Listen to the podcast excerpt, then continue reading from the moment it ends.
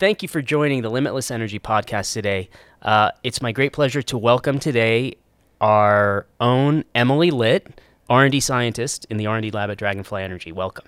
Thank you so much for having me. I'm really happy to be here today. It's it's so nice to have you on because um, I think that when I think of when you first came, when you first interviewed, we were a, a much smaller company. Not that long ago. I mean, we're talking a couple years. Is it? Yeah, almost three years. Yeah. Three years now. Okay. Yeah.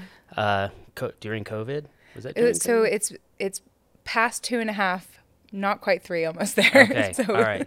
beginning of the year of 2021. Yeah. Uh, so I mean, d- even during your interview, I remember when you first came in, um, and you were you were very confident. I felt you were uh, non-traditional. Let's talk about your background because uh, so y- you're in material science, correct? Yeah, so I studied material science and engineering at the University of Nevada, Reno, but I was a back to schooler. So I wasn't, uh, yeah, the typical intern, I guess, applying at Dragonfly because uh, I had already had a career for over a decade that I decided to abandon. Right. I should have mentioned that you were in you were applying for, as for an internship. yeah, yeah. um, and uh, I, I love back to schoolers. I think that's a very positive thing, just in general. Uh, folks that uh, have had some experience and then realized what they want to do, went back to school to do it. And so, tell me about that experience. Why, when did you decide to go back to school? Yeah, so uh, I had been working in marketing uh, and advertising. There was obviously some sales aspects to that, and I just really wasn't motivated or excited to be doing that. There was really no passion for me there. So I thought to myself, what would excite me? And I've always had an interest in making the world a better place, and especially environmentally. So I try to do a lot of things in my personal life to ensure that I'm helping the planet. And I wanted to have a career that allowed me to do that too. So I went back to school to study materials, uh, specifically material science engineering, because everything begins with materials. So I wanted to be at the ground level. Uh, so I studied material science engineering.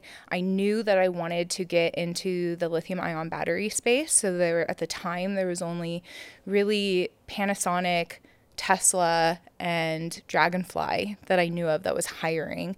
Uh, obviously, I was most excited to work in R and D, and so when a position became available uh, at Dragonfly Energy, it was a no brainer. And you guys had such a great reputation too at the university because you had been doing work.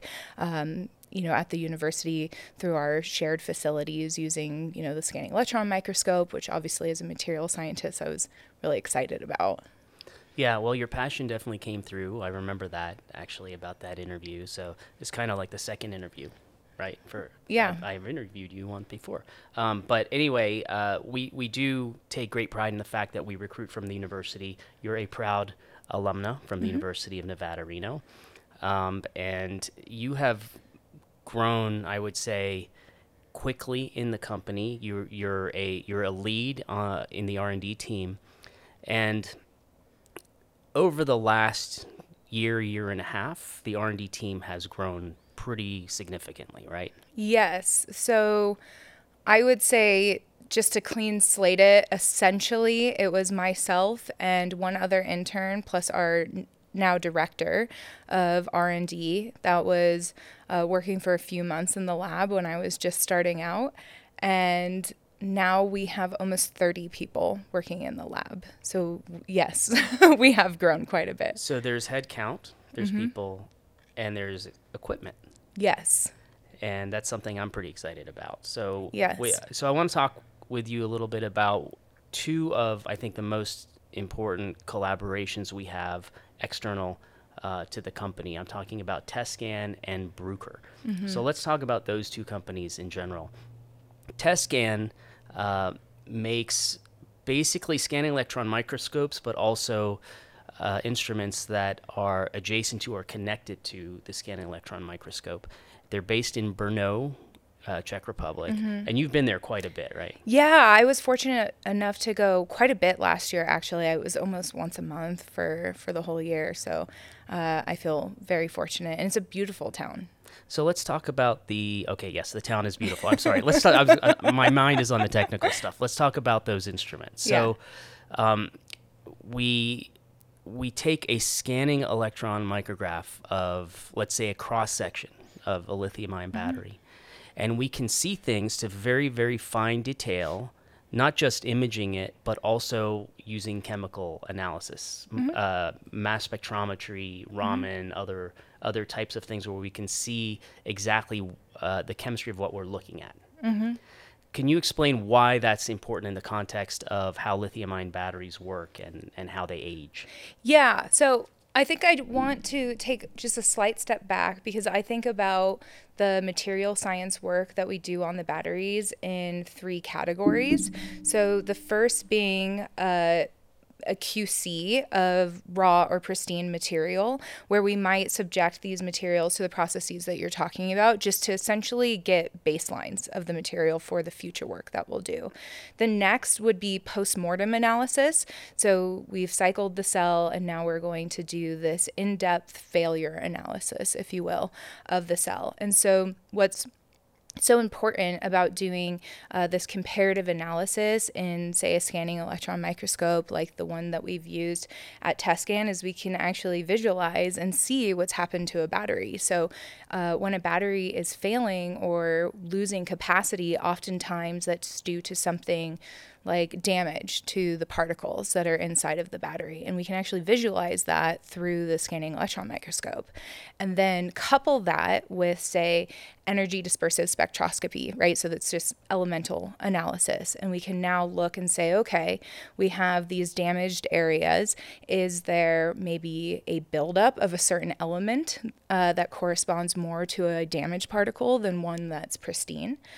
And then we can layer in another element and say do uh, SIMS um, where we can uh, get um, you know complexes and map these uh, species and not just do pure elemental mapping. So now we can say, okay, these damaged particles or these uh, non-damaged particles have uh, certain signatures, if you will. Um, and that will really allow us to maybe do some reverse engineering or allow us to pivot uh, in the lab so we can maybe um, enhance certain compositions that uh, are naturally degrading in the battery during cycle to prevent this particle degradation. And then the last piece of the puzzle, if you will, is uh, in operando analysis. So, uh, this is when we can actually cycle the battery and then look and see what's happening live, right, to the battery as it's cycling. Uh, so, this is some of the work that is, I think, very important to understanding failure diagnostics of the lithium ion batteries, uh, but also really inform uh, the work that we're doing in the lab through, you know, choosing certain electrolytes or um, maybe compositions of certain anodes or cathodes that we're, we're using. So, when it comes to cell manufacturing, we as a cell manufacturer, along with basically anyone else who's who's trying to do this, is focused on longevity of a lithium-ion battery. Mm-hmm. Because ultimately the the cost of the storage determ- is determined by how long the battery lasts in terms of how many cycles it can go mm-hmm. through, charge and discharge cycles. And as a as a battery cycles, it loses capacity over time, it mm-hmm. ages, and we are looking for mechanisms that cause the loss of that capacity. And one of the most important mechanisms is the formation of the interface, the solid mm-hmm. electrolyte interface. So, how are we using this this equipment to understand first of all how does that solid electrolyte interface form and how do you minimize its continued formation over time?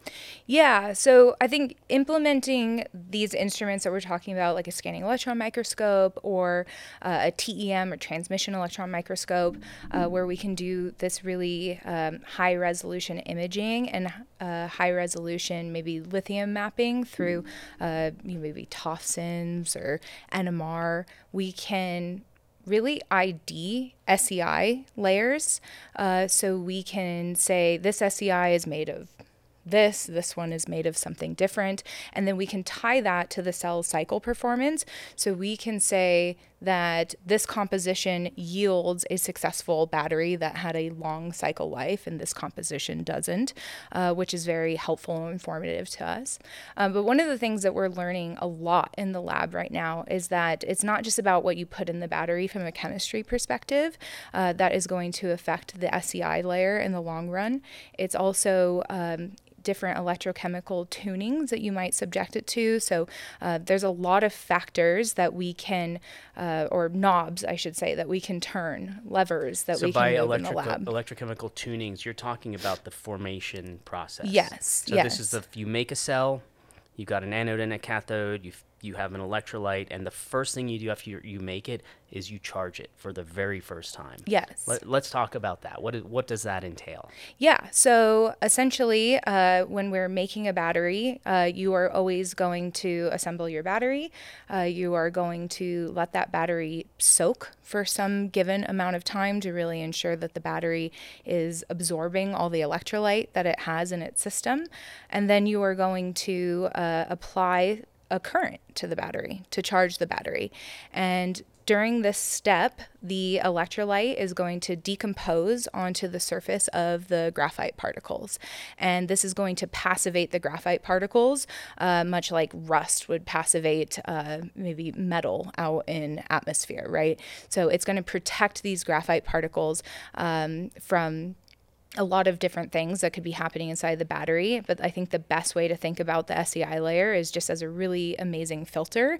So it allows lithium ion batteries to go, or sorry, lithium ions to go into uh, the graphite particles and then uh, allows them to go out and nothing else if it's a healthy SEI layer, right? And we can tune this SEI layer and encourage its health, if if you will, and by uh, just changing the current density that we use to charge this battery on on its uh, first charge. Um, and maybe if we do that more than one time, or maybe if we do that at different temperatures, that's all going to yield a different SEI layer that is essentially going to affect the cell's performance over thousands of cycles. So everybody that makes cells has some sort of formation protocol that they use, and I would imagine that they differ pretty dramatically from manufacturer to manufacturer. Yes. So uh, most manufacturers, I, I think of this as like the Coca Cola recipe, right? So every manufacturer is going to have their own trade secret on how they are form, uh, forming their batteries or their SEI layers. Because, you know, every battery that's on the market has gone through this process, right? Before we even see it as consumers. Uh, but I think on average, most companies are going to do, you know, some sort of short soaking time, like we were talking about, um, they're most likely going to apply current, oftentimes at temperature, and they do that really to expedite the process. So uh, you can imagine in industry, they want to do these things quickly and they want to do them in a way that's cost effective. So the um, less amount of energy they have to put into the process, the better, uh, and the less amount of time, better as well. So uh, doing things at uh, a reasonable temperature can help expedite the process. Uh, so they will do this, you know, multi-cycle formation and then probably some sort of aging process where the battery will undergo some sort of ambient aging, which might involve additional cycling or honestly just sitting on a shelf until it's ready to be shipped out. You talked about uh, in situ or operando studies, and one of the most interesting ones that I've seen is what Bruker has developed with their NMR, their nuclear magnetic resonance. And in this particular instrument, you can charge and discharge a battery and watch the lithium ion go back and forth between the the anode and the cathode. Why is that important? So we can actually watch what's happening to this lithium, and it allows us to do um, really great failure diagnostics of the battery. So, for example, um, we might apply a current to the battery, uh, move the lithium ion from the cathode to the anode, and then maybe when we are charging through our analysis of our electrochemical data, we see that we've moved all those lithium ions over, but for some reason, when we discharge the battery, they didn't come back. Uh, so using NMR, we can see what happened to those lithium ions, uh, and it can help us again pivot in the lab to um, maybe adjust something in our system that will correct that behavior. So you can see if they formed SEI, if they got stuck in the graphite, mm-hmm. if they became lithium metal. Exactly, exactly. Yeah, that's. I mean, it, the the industry right now in terms of the importance of lithium ion batteries in storage and the technology that's being developed to understand those processes better it's i mean it's it's an exciting time to be in this industry yes i completely agree because we well, when they first made the battery, right, like the first lithium ion battery, they didn't know they needed an SEI layer. And they've now realized that the SEI layer governs the success of batteries. You know, there's talks of no need for SEI layer, but that's a whole other podcast mm-hmm. for us. Uh, but we know how important the SEI layer is, and you can almost attribute almost all capacity fade or, or, battery failure to some sort of flaw in the SEI layer. So to be able to be at the you know cutting edge of these technologies that allow us to actually visualize one see we can see the SEI layer now, which is incredible. Um, type it through elemental analysis and uh, do this compositional mapping of its morphology um, and what it's you know made out of, and then actually watch how it's being made through these in operando methods like uh, the NMR method that you uh, referenced is incredible for for someone who's studying batteries. Isn't it interesting that when you first came in and you were looking for a way to do something for the planet mm-hmm. and related to materials or, or fundamental chemistry, that this particular nanoscale structure that you're understanding and, and, and building and seeing how it evolves determines the levelized cost of a battery. It determines how cheap you can have solar energy mm-hmm. and can you incorporate solar and batteries to compete against the cost of burning fossil fuels, right? Mm-hmm. Um, it's for me, I think it's it's it's so fascinating that's it, that it's evolved I mean, my background is in science and engineering, so I, just find it so awesome that it's evolved to understanding such a fundamental problem that relates to such a macro economic issue as to the cost of how we make electricity, which mm-hmm. ultimately is what is going to determine our carbon footprint for the next century. Yeah, absolutely. And it makes it really easy to, I think, uh, be passionate about what we're doing, knowing that that is the big picture goal. Uh, and it's it's not lost on us, even though sometimes we we are always thinking about stuff on this micro or or nano scale. Uh, but yes, at the end of the day, I care about that micro or nano nano scale because of the larger impact that it has uh, on on the world. Hopefully, is this what you thought you'd be doing when you went back to school? It's way cooler. it's it's much better. I my favorite part uh, of the material science program at the university was materials characterization, and I was fortunate enough to uh, be able to take a global ca- class on materials characterization, but then get to uh, focus in on instruments like scanning electron microscopy or XRD. Um, or DSC or whatever it may be. And that was always my favorite part. Uh, and I will never forget it. I was probably, gosh, maybe six months into my internship, and you guys told me that we were going to buy all these you know state of the art characterization uh, pieces of equipment and i think at the time we maybe had a micrometer in the lab and, we had a couple rulers. Yeah, and some uh, yeah, some uh, potential some duct tape. Yeah, some duct tape. exactly. We had a, a rotary cutter. Yeah. yeah so, uh, but uh, and so when you told me that, I was like, okay, yeah, you know, there's like three people in this building. We're essentially in a garage. Someday we'll get there. And then that by the end of the year, I think you guys were traveling overseas to go meet with uh, the Tescan uh, people and demo these instruments and we placed the order at the beginning of the next year and i never thought that i would be able to every day be able to use these instruments that excited me but to use all of them for one and then the top of the line state of the art um, versions of these instruments and then study something as dynamic as batteries has been a dream and you get to travel too and I get to travel yeah But I do have to I, ha- I have to give uh, some credit to both Tescan and Bruker. They are they have over the months let us use the equipment over in Europe. You know, while we're setting up our lab here, and and that's been uh, it's been critical to our ability to continue doing the work we're doing. But how much fun is it to go to Europe? Yeah, it's a blast. Well, I will say flying to Europe is maybe not the most fun. it's a long flight, but it's absolutely beautiful. Um, and the people have been great.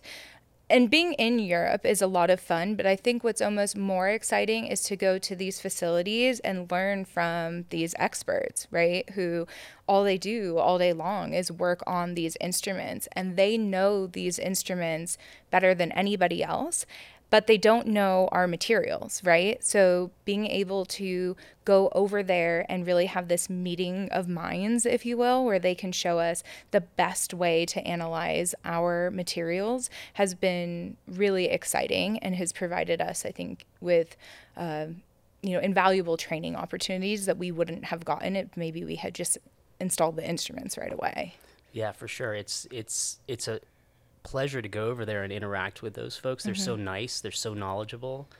Um, and I personally, I I've been to Brno and, mm-hmm. and I have enjoyed the uh, that city and you know and Prague and Vienna while, yeah. while we were there. You know, but um, no, they're they're so nice and it's so cool to see uh, at the test Tescan facility like the very first scanning mm-hmm. electron microscope that they that was built. I, I don't know how many decades ago, mm-hmm. but it's just like right there in the open, and it's just like, oh, that's like somebody built that and, and yeah. it worked and it grew this company.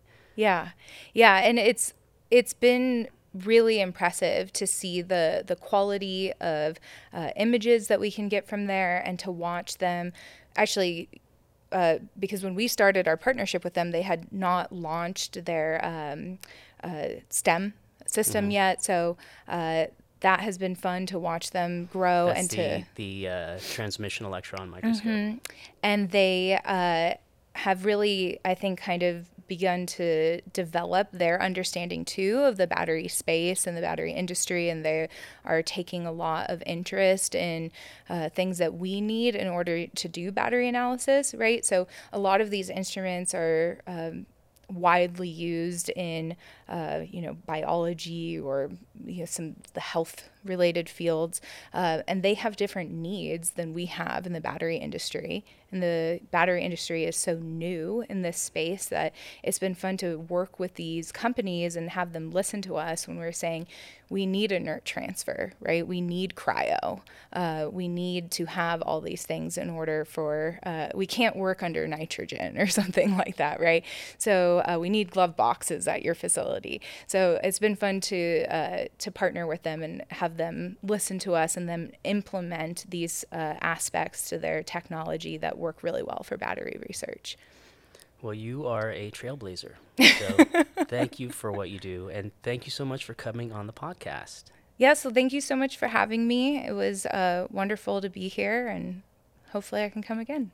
Well, you, I'm, I'm sure you will, and you are a valued member of the R&D team and the and the company, and I'm so happy to have you aboard. So, Emily Litt.